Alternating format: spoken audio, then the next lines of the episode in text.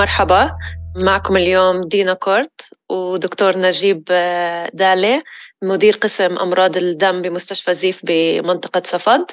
واليوم جايين نحكي معكم عن مرض الليمفوما هوتشكن عن أعراضه تشخيصه وطرق علاجه. مرحبا دكتور نجيب. أهلا دينا هلا بيكي وطبعا بجميع المستمعين. حابين اليوم نعرف إيش هو بالضبط سرطان الهوتشكن ليمفوما؟ هتبدا نحكي عن الليمفوما بشكل عام. الليمفوما هي سرطان الجهاز الليمفاوي. هذا الجهاز جزء من جهاز المناعة وبضم العقد الليمفاوية الطحال النخاع العظمي وغدة اللي اسمها التيموس اللي بجيل 17 18 بتختفي. الليمفوما نوعين رئيسيين. ليمفوما هوتشكين وهي حوالي 20% من مجموع الليمفوما والليمفوما اللا هوتشكين وهي حوالي 80% من مجموع الليمفوما. ليمفوما هوتشكين هي مرض واحد له علاج واحد بينما الليمفوما اللاهوتشكينية بتتضمن عدة أنواع ولكل واحد من هدول الأنواع في علاج خاص فيه. إحنا طبعا اليوم رح نتركز بالحديث عن مرض الهوتشكين. مرض الهوتشكين فيه خلايا سرطانية اللي بتتكاثر بطريقة غير طبيعية زي كل أي زي أي سرطان تاني. هاي الخلايا تتجمع في العقد الليمفاوية وخاصة في أغلب الحالات في منطقة الرقبة. تكاثر الخلايا الليمفاوية المصابة بفقدها خصائصها المقاومة للعدوى وهذا بيزيد من إمكانية حدوث الالتهابات بسبب ضعف الجهاز المناعي. ما في سبب واضح لحدوث الليمفوما ولكن المرض يبدأ عادة بعد تغير جيني في نوع من أنواع خلايا الدم البيضاء وهي الخلايا الليمفاوية من نوع بي هذه الطفرة أو هذا التغير في الجين في الحمض النووي يؤدي إلى انقسام خلايا سريع مستمر نمو بدون سيطرة. عادة كما أسلفنا بيبدأ المرض من منطقة واحدة. في أغلب الأحيان عقدة لمفاوية في منطقة الرقبة. ومن هناك بينتشر لمناطق أخرى. نادرا بس ممكن إنه الخلايا الليمفاويه هاي تروح على مناطق تانية. حتى مناطق اللي فيش لها علاقة بالجهاز الليمفاوي زي الكبد والرئتين. ولكن عادة المناطق اللي بتكون آه، بتنشر فيها الخلايا الليمفاوية من نوع هوتشكين هي زي ما قلنا العقد الليمفاوية ممكن توصل للطحال وممكن نخاع العظم كمان يكون مصاب بالمرض. ممكن سرطان الغدد الليمفاوية يتطور في أي عمر ولكنه غالبا ما يصيب الشباب في أوائل العشرينات أو كبار السن في جيل 50 ل 60 وأكثر شوي. عادة الرجال بيتأثروا بالمرض أكثر من النساء. بتطور المرض زي ما قلنا من منطقة واحدة اللي فيها عقد لمفاوية وبيروح لمناطق أخرى الواحدة بعد الأخرى ولما المرض يتطور بنشوف عقد لمفاوية في عدة مناطق في الرقبة ممكن يكون في الأباط وممكن يكون في مناطق تانية. شكرا دكتور. بما انه حكينا شوي باختصار عن المرض هلأ تقدر تحكي لنا عن أعراض المرض؟ عادة بالبداية المرض بيبدأ كعقد لمفاوية منتفخة زي ما قلنا في ثلاث أرباع الحالات في منطقة الرقبة. ولكن مع تطور المرض ممكن تحدث أعراض أخرى مثل التعرق الليلي المريض بهاي الحالة آه، عادة ما بيضطر إنه يفيق يفيق بالليل ويغير أواعيه أو حتى يغير أغطية الفراش. ممكن كمان يكون في هبوط في الوزن في فترة قصيرة اللي ما في له تفسير. ارتفاع بدرجة حرارة الجسم حتى حوالي درجة حتى حوالي 38 درجة مئوية غالبا في ساعات المساء وهذا الشيء بيرجع لنفسه تقريبا كل ليلة. شيء متعب جدا للمريض. كمان في ثانية آه، آه، هي الحكة اللي بتظهر في ربع من حالات الهوتشكين وهي الحكة ممكن تكون واحدة من الأسباب اللي المريض بسببها بيروح آه، عند الطبيب. طبعا في أعراض أخرى ممكن تكون وهذا بحسب وين العقد الليمفاوية اتضخمت وكبرت. مثلا وجودها في منطقة الصدر ممكن يؤدي إلى ضيق التنفس. طيب ومع هاي الأعراض اللي ذكرناها كيف نحن بنقدر نشخص ورم الهوتشكن ليمفوما؟ زي ما قلنا مريض اللي عنده تضخم في العقد الليمفاوية بدون سبب واضح ولفترة طويلة أسابيع إحنا عادة ما بنقول إنه هاي العقد الليمفاوية مش مزبوطة وهي العقد الليمفاوية لازم نأخذ منها عينه أو خزعة طبعا مش كل مريض عنده آه، عقده ليمفاوية اللي تضخمت هاي عقده ليمفاوية سرطانية مش هذا اللي عم نحكيه العقد الليمفاويه ممكن تكون سرطانية وممكن ما تكونش سرطانية. عادة العقد الليمفاويه الغير سرطانية ما بتوجع ما في علامات التهاب ما في حم بنفس المنطقة ما في التهاب بهذيك المنطقة. ولكن الغده الغدة الليمفاوية اللي تضخمت بسبب آه، آه، الالتهاب عادة ما بيكون في حم أوجاع احمرار في المنطقة نفسها. بحالات الليمفوما لما بنشوف غدة اللي كبرت بدون سبب واضح اللي بنعمله هو إنه إحنا بنعمل إجراء جراحي بسيط وهو أخذ عينه عن طريق استئصال واحدة من هذه العقد الليمفاوية اللي بنفحصها مجاريا وهيك ممكن الطبيب يحدد شو نوع الليمفوما منشان يبني خطة علاجية مناسبة. المريض اللي عن طريق ال biopsy أو عن طريق العينه اللي أخذناها عرفنا إنه عنده ليمفوما أهم فحص لازم بيعمل له إياه هو فحص ال PET CT وفحص ال PET CT باختصار هو فحص اللي إحنا بننطي المريض عن طريق الوريد سكر مرقم اشعاعيا. إحنا بنعرف إنه الخلايا السرطانية إيه، بتأخذ السكر بنسبة كبيرة وبتركز فيها السكر لأنه الخلايا السرطانية بدها تنقسم بسرعة وعشان هيك بحاجة لكمية طاقة كبيرة والسكر فيه طاقة. عشان هيك السكر المرقم اشعاعيا هذا بتركز بالخل... بال... بالعقد الليمفاويه المصابه بالمرض. وهيك بنقدر نعرف قديش المرض بينشر في الجسم هاي الطريقة بنستعملها في بداية العلاج عشان نشوف المرض قديش بينشر وبنستعملها كمان بعد ما ننطي علاج عشان نشوف هل يا ترى قدرنا آه، نوصل لاستجابة جيدة آه، مع العلاج اللي اعطيناه. في كمان فحوصات دم أخرى زي اختبارات الدم لمستوى خلايا الدم في الجسم يعني فحص دم شامل اللي بقولنا كيف الخلايا البيضاء الخلايا الحمراء صفائح الدم. وطبعا نعمل آه، فحوصات أخرى عشان نشوف كيف كفاءة عمل أعضاء مثل الكبد والكلى. مرات كتير وحسب فحص ال PET CT بنضطر نأخذ كمان عينة من نخاع العظم إذا بنشك إنه المرض صار واصل لنخاع العظم.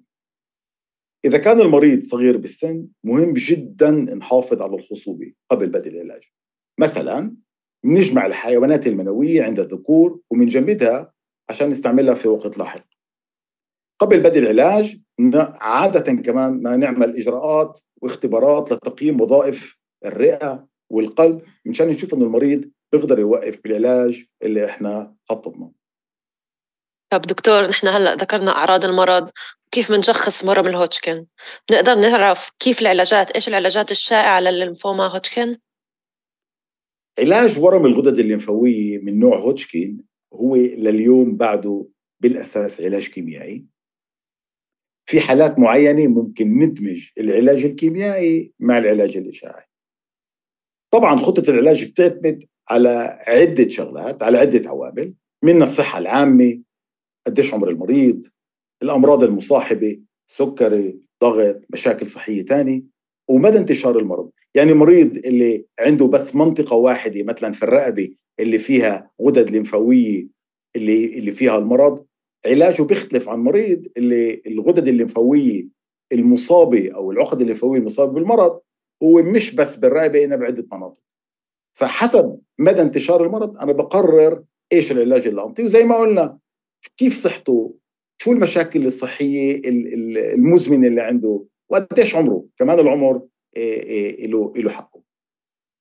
اختيار العلاج زي ما قلنا بيختلف من مريض لآخر حسب اللي حكيناه وحسب إيش نوع ولأنه العلاج الكيميائي ممكن يشكل ضغط كبير على الجسم فمهم جدا إنه نخطط لهذا العلاج بطريقة مرتبة.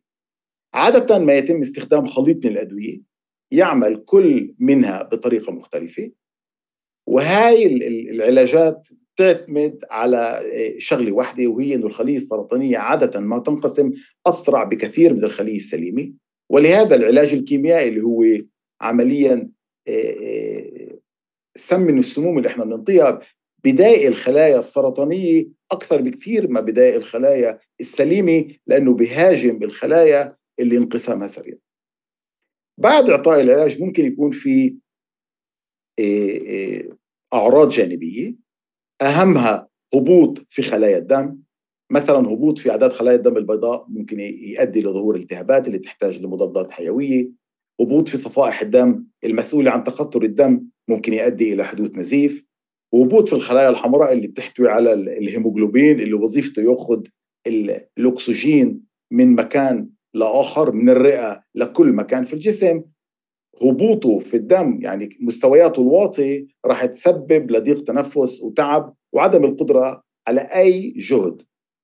أعراض جانبية أخرى للعلاج الكيميائي عادة بتشمل القيء، الإسهال، فقدان الشهية، تساقط الشعر، العقم اللي عادة ما بيكون مؤقت نادرا ما يكون دائم. غالبا كل هاي الأعراض الجانبية تختفي مع انتهاء العلاج بفترة قصيرة. العلاج الإشعاعي اللي تكلمنا عنه سابقا هو علاج مكمل للعلاج الكيميائي. هذا العلاج لا يسبب ألم ولكن قد يؤدي إلى مضاعفات تعتمد في الأساس على المنطقة اللي تتعرض للإشعاع. على سبيل المثال إذا تعرضت منطقة العنق للإشعاع هذا سيؤدي إلى جفاف الفم التهاب في الحلق أوجاع أثناء البلع أو وكل هاي الأعراض الجانبية اللي أنا عم بحكي عنها راح تختفي بعد فترة زمنية لما المنطقة اللي تعرضت للإشعاع تنتعش وبتعود لطبيعتها شكرا دكتور. بما ذكرت كل الأعراض تبعين العلاج الكيميائي هي ممكن تكون صعبة أو غير محتملة عند المريض. هل يوجد عندنا علاجات حديثة أكثر غير الكيماوية؟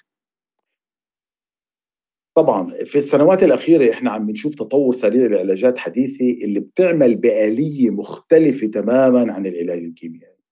فبدل ما ننطي سموم اللي بتعتمد على انقسام الخلية السرطانية السريع إحنا اليوم عم نلاقي آليات تختلف تماما تعتمد في غالبيتها على جهاز المناعة للجسم. عمليا إحنا بنسخر جهاز المناعة للجسم نفسه إنه من من ومنخليه يتعرف على الخلايا السرطانية ويهاجمها.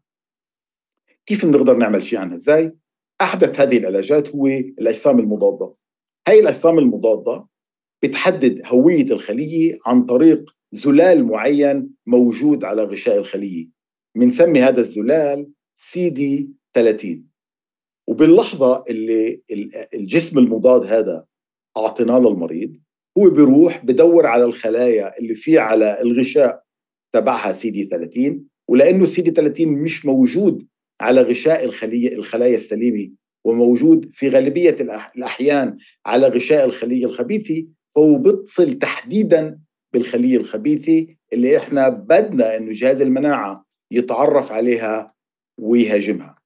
بالإضافة إلى اتصاله بالخليه الخبيثه وتعريف جهاز المناعة عن وجود هاي الخلية لهذا الجسم المضاد كمان ربطنا دواء كيميائي اللي بيخترق غشاء الخلية المصابة تحديدا وبزيد من فعالية العلاج يعني أنا عندي هون في شغلتين. بالبداية عملت علمت الخلية السرطانية أو الخبيثة عن طريق آه، السي دي 30 هذا الزلال اللي موجود على سطح الخلية. وما استكفيت بهي الشغلة وإنما للجسم المضاد هذا في كمان آه، علاج كيميائي اللي بيصيب أو بيخترق الخلية الخبيثة وبدايها. بدون طبعا ما يعرض خلايا الجسم السليمة للعلاج الكيميائي. في عندنا كمان جسم مضاد آخر اللي بيتصل ببروتين اسمه PD 1 وهذا ال PD 1 موجود على سطح الخلايا الليمفاويه من نوع T وهي طبعا خلايا مهمة جدا لجهاز المناعة. وباللحظة اللي اتصل عليها بيعيد الارتباط بينها وبين الخلية السرطانية وبيؤدي لتدمير الخلايا السرطانية. يمكن مرات اللي عم بيسمعنا عم بفكر نحن عم نحكي عن شيء إيه، اللي هو يمكن إيه، بعد بده يصير بعد 20 أو 30 سنة. لا هاي الخلا... هاي الأدوية موجودة اليوم إيه، في سلة الأدوية. ولكن بعدها موجودة بس عند عودة الليمفوما ومش كعلاج أول للليمفوما. هاي العلاجات الأعراض الجانبية تبعتها أقل وتختلف اختلاف تام عن الأعراض الجانبية اللي إحنا بنشوفها بالعلاج الكيميائي. شكرا دكتور على هالمعلومات. أكيد زي ما أنا عم بتساءل السؤال الأخير اللي بدي أسألك إياه اللي هو أكيد الكل عم بفكر فيه إيش فرص الشفاء لهذا المرض واحتمالية إنه الواحد يتعافى منه؟ عادة ما ينتهي علاج لينفوما من هوتشكين بنجاح كبير. في أكثر من 90% من الحالات واعتمادا طبعا على مرحلة المرض وحتى لو كان المريض مصاب آه، بعدة مناطق بالجسم والمرض تبعه متقدم شوي. في أغلب الحالات إحنا ممكن نوصل لعلاج تام من الليمفوما وعمليا نوصل إنه المريض طاب. في قسم من الحالات بيعاود المرض الظهور بالرغم من كل العلاجات اللي أعطيناها. زي ما قلنا قسم قليل يعني 10 15% طبعا أكثر عند المرضى اللي المرض تبعهم كان في في في وقت التشخيص متقدم. ساعتها إحنا هناك بحاجة لعلاجات إضافية ممكن وقتها نستعمل علاج كيميائي آخر ما أعطيناهوش في البداية أو علاج إشعاعي أو مزيج من كلا العلاجين أو ممكن نستعمل العلاج المناعي اللي ذكرناه سابقا اللي فيه إحنا ممكن نأخذ أجسام مضادة اللي هي تسخر جهاز المناعة لعلاج المرض. علاج آخر هو علاج بجرعات كيماوية كبيرة وزرع نخاع عظم ذاتي. مع انتهاء العلاج وحصولنا على الشفاء يحتاج مرضى الليمفوما إلى المتابعة المنتظمة عشان نتاكد إنه إحنا تعافينا من المرض. في البداية مراقبة دقيقة كل بضعة أشهر. في البداية أنا ببدأ عادة شهر شهرين ثلاثة وشوي شوي وبعد ما أتأكد إنه احتمالية عودة الليمفوما صارت منخفضة تتباعد أوقات المتابعة لستة أشهر أو أكثر. شكرا لك دكتور نجيب. بهاي الفقرة الصغيرة نحن اليوم فهمنا أكثر عن سرطان الهوتشكن ليمفوما أعراضه وتشخيصه وطرق العلاج. شكرا لكم. بتأمل إنه اللي عم بيسمعنا أخذ آه، فكرة عن موضوع الهوتشكن